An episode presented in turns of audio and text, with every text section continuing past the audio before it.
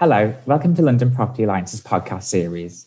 I'm Joseph Booth, Communications Executive at the Alliance, and I'll be your host for today's session. Today, we'll be discussing London's vibrant LGBTQ plus venues, the role and purpose that they play for the community, as well as the Mayor of London's LGBTQ plus venues charter and the different ways that the built environment sector, from planning down to development, can help support, protect, and celebrate LGBTQ plus spaces in central London. Such spaces play a key role in supporting the welfare and mental well-being of people that identify as LGBTQ+. During the COVID-19 pandemic, when such spaces were closed, feelings of loneliness amongst LGBTQ people more than doubled, with 56% of the community experiencing loneliness very often or every day. Meanwhile, research by the UCL Urban Lab found that 62% of LGBTQ venues in London closed between 2006 and 2017 there is a key opportunity for central London's built environment sector to support and develop LGBTQ plus spaces as we look to the future. Today, I'm delighted to be joined by London's Night Czar, Amy Lamé. As London's first Night Czar, Amy is responsible for ensuring London thrives as a 24-hour city, championing the capital's nighttime economy and working in partnership with the public and private sectors. Amy has a long and successful track record as a leader and collaborator in the cultural and creative industries, She's co-founder of the Olivier Award-winning arts company and club Night Duckie, and co-founded RVT Future, a voluntary LGBT plus community group campaigning to preserve the iconic Royal Vauxhall Tavern. We're launching this podcast alongside London Property Alliance's Diversifying Real Estate Sexuality Guidebook. Commissioned by the CPA and WPA NextGen committees, the series of guides aims to inspire and inform CPA and WPA members so that together we can make our profession more representative of London's diverse communities. The guidebook, launched during Pride Month, provides best practice examples, signposts to resources, and reflects on personal experiences. Amy, thank you for joining us today. And to start things off, happy Pride Month.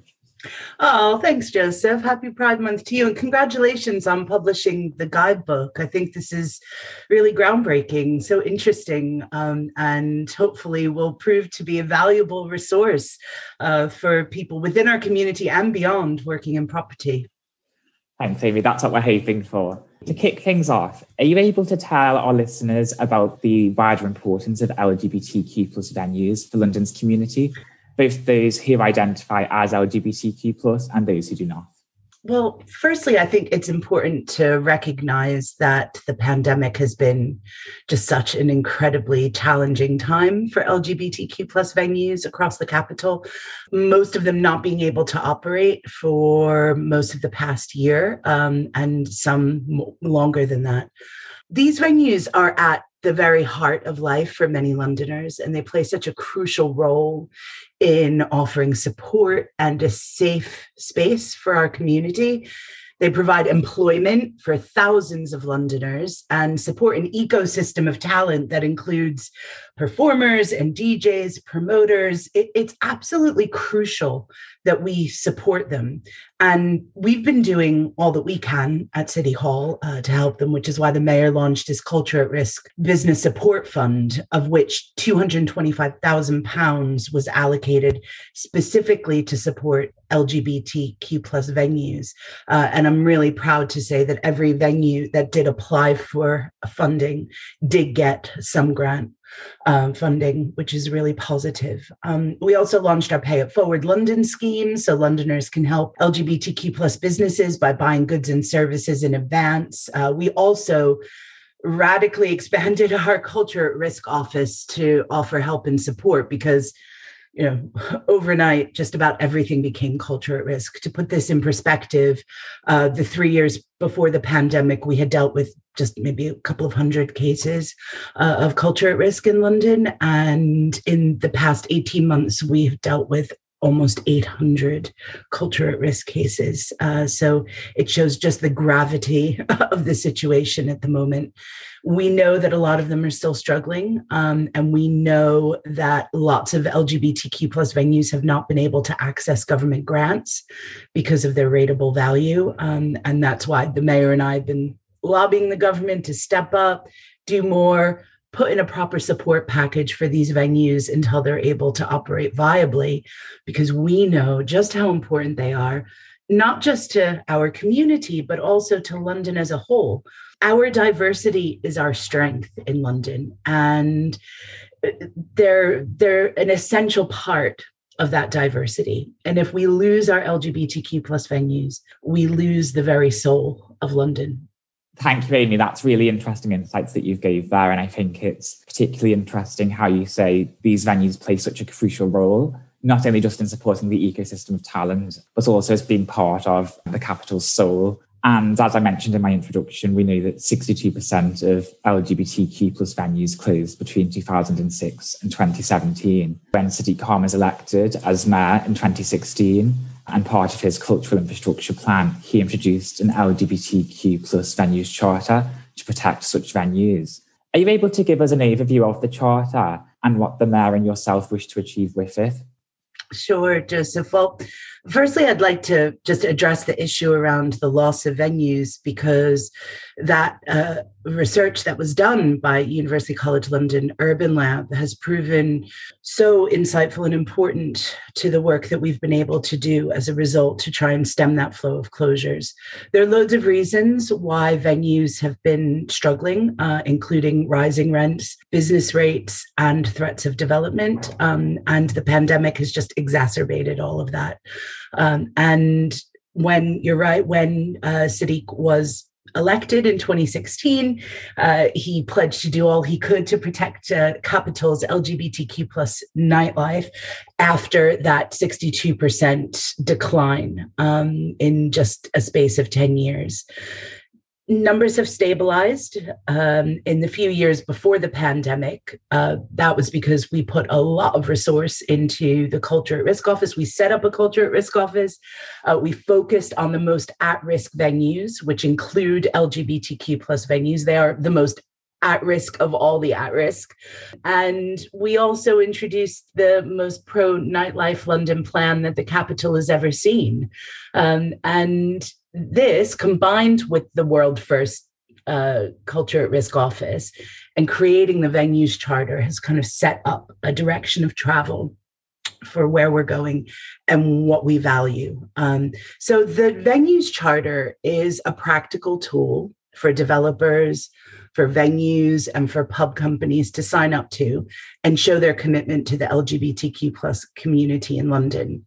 So originally it was set up for developers because developers were often interested in how they could diversify their developments, but many weren't from the community and they were afraid of getting it wrong or they were maybe a bit reticent that they would be stepping on people's toes or saying you know what uh, uh, you know where where do i stand in, in, in all of this? You know what right do i have to to put in an lgbtq plus venue? And i just say well you've got every right in the world. To go ahead and do it. And we can help you.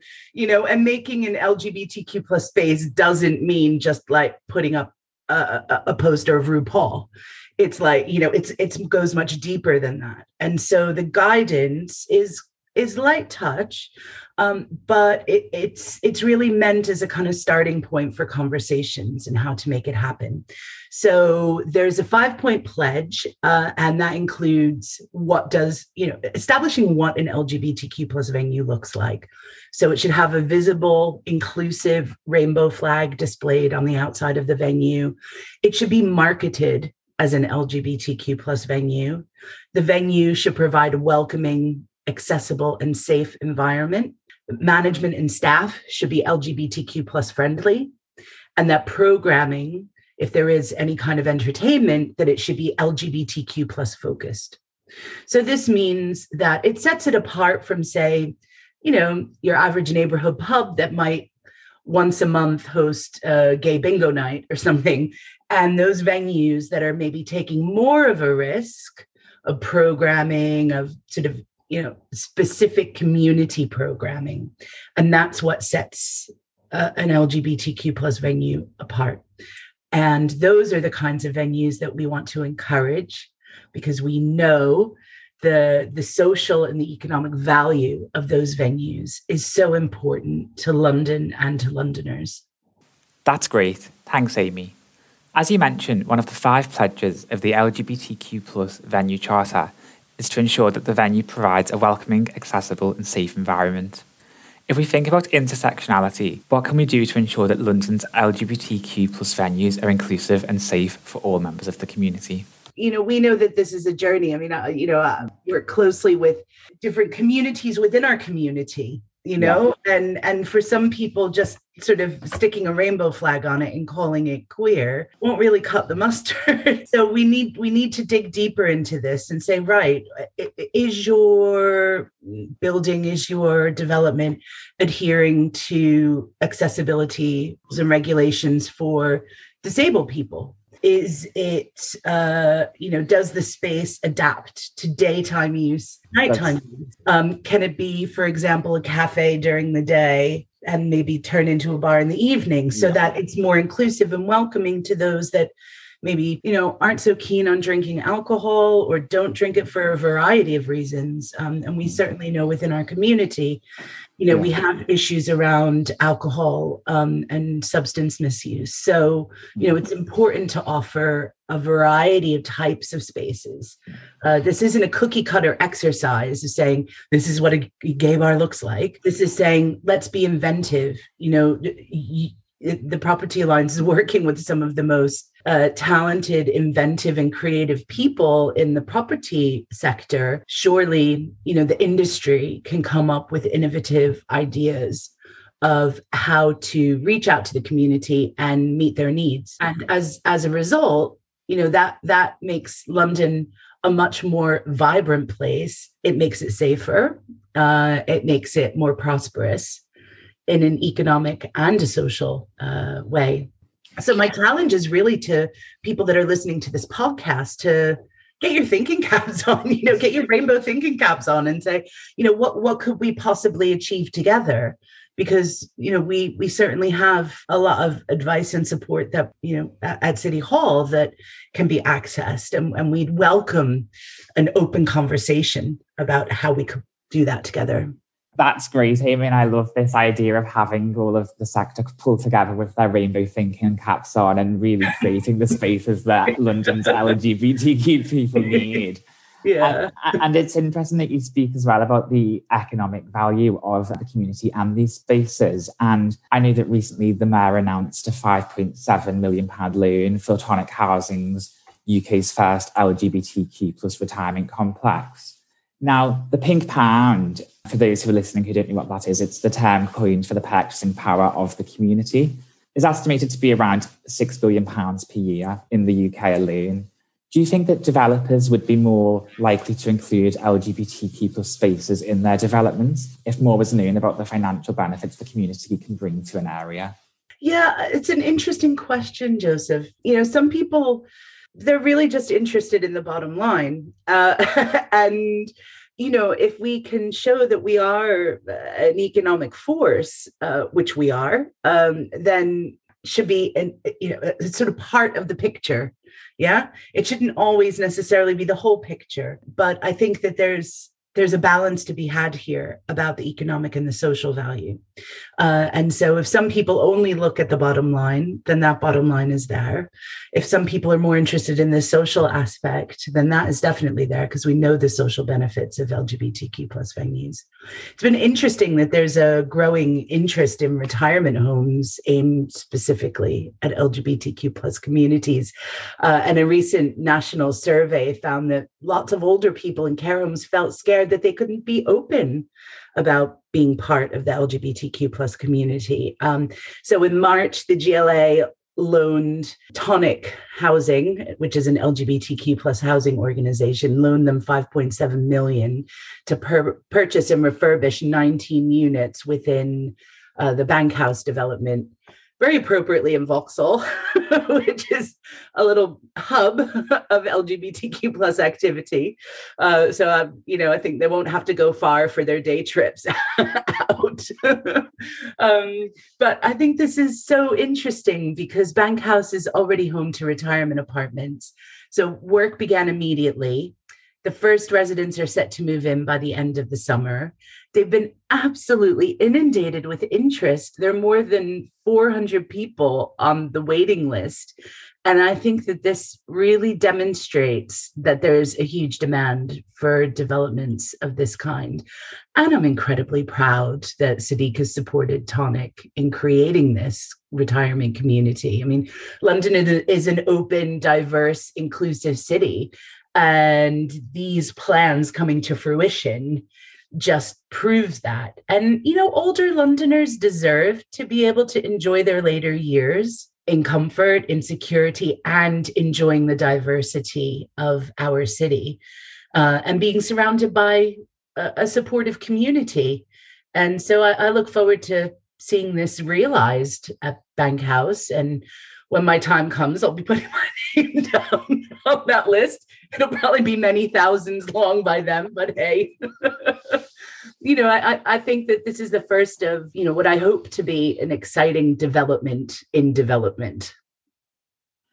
I think you've got a good few years to wait, Amy, before you can put your name down for that list. But I'll be joining you with you when the time's right. No, it's really, it's really a, a valid point that you make about the balance needing to be had and looking at the bottom line, or actually more about the social value of what you're bringing to an area. And I think we are making steps in the right direction, um, which is great. Now, you've played a really fundamental role in campaigns to protect historic LGBTQ plus venues in London. Are you able to tell our members a little bit more about the ways that you think the property and planning sectors can adapt to support, protect, and celebrate LGBTQ plus spaces in central London? Yeah, well, I, I was closely involved uh, with the campaign to ensure the uh, redevelopment of the Joiners Arms included a protected LGBTQ plus venue. This was a groundbreaking case. Um, I brought together the community group, the developers, and the local authority, uh, and our planning team at City Hall to ensure that the development included an LGBTQ plus space and that this was part of their Section 106 agreement, which is the first time that Section 106 has ever been used specifically for an LGBTQ plus space.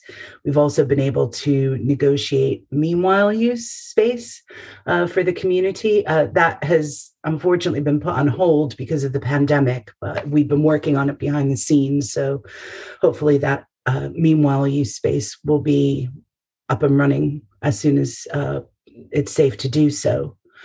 But you know, it's interesting because both the developer and the and the local authority realized that LGBTQ plus venues contribute so much to our economy. They generate stronger, more resilient communities, and they are absolutely vital for people's freedom of expression.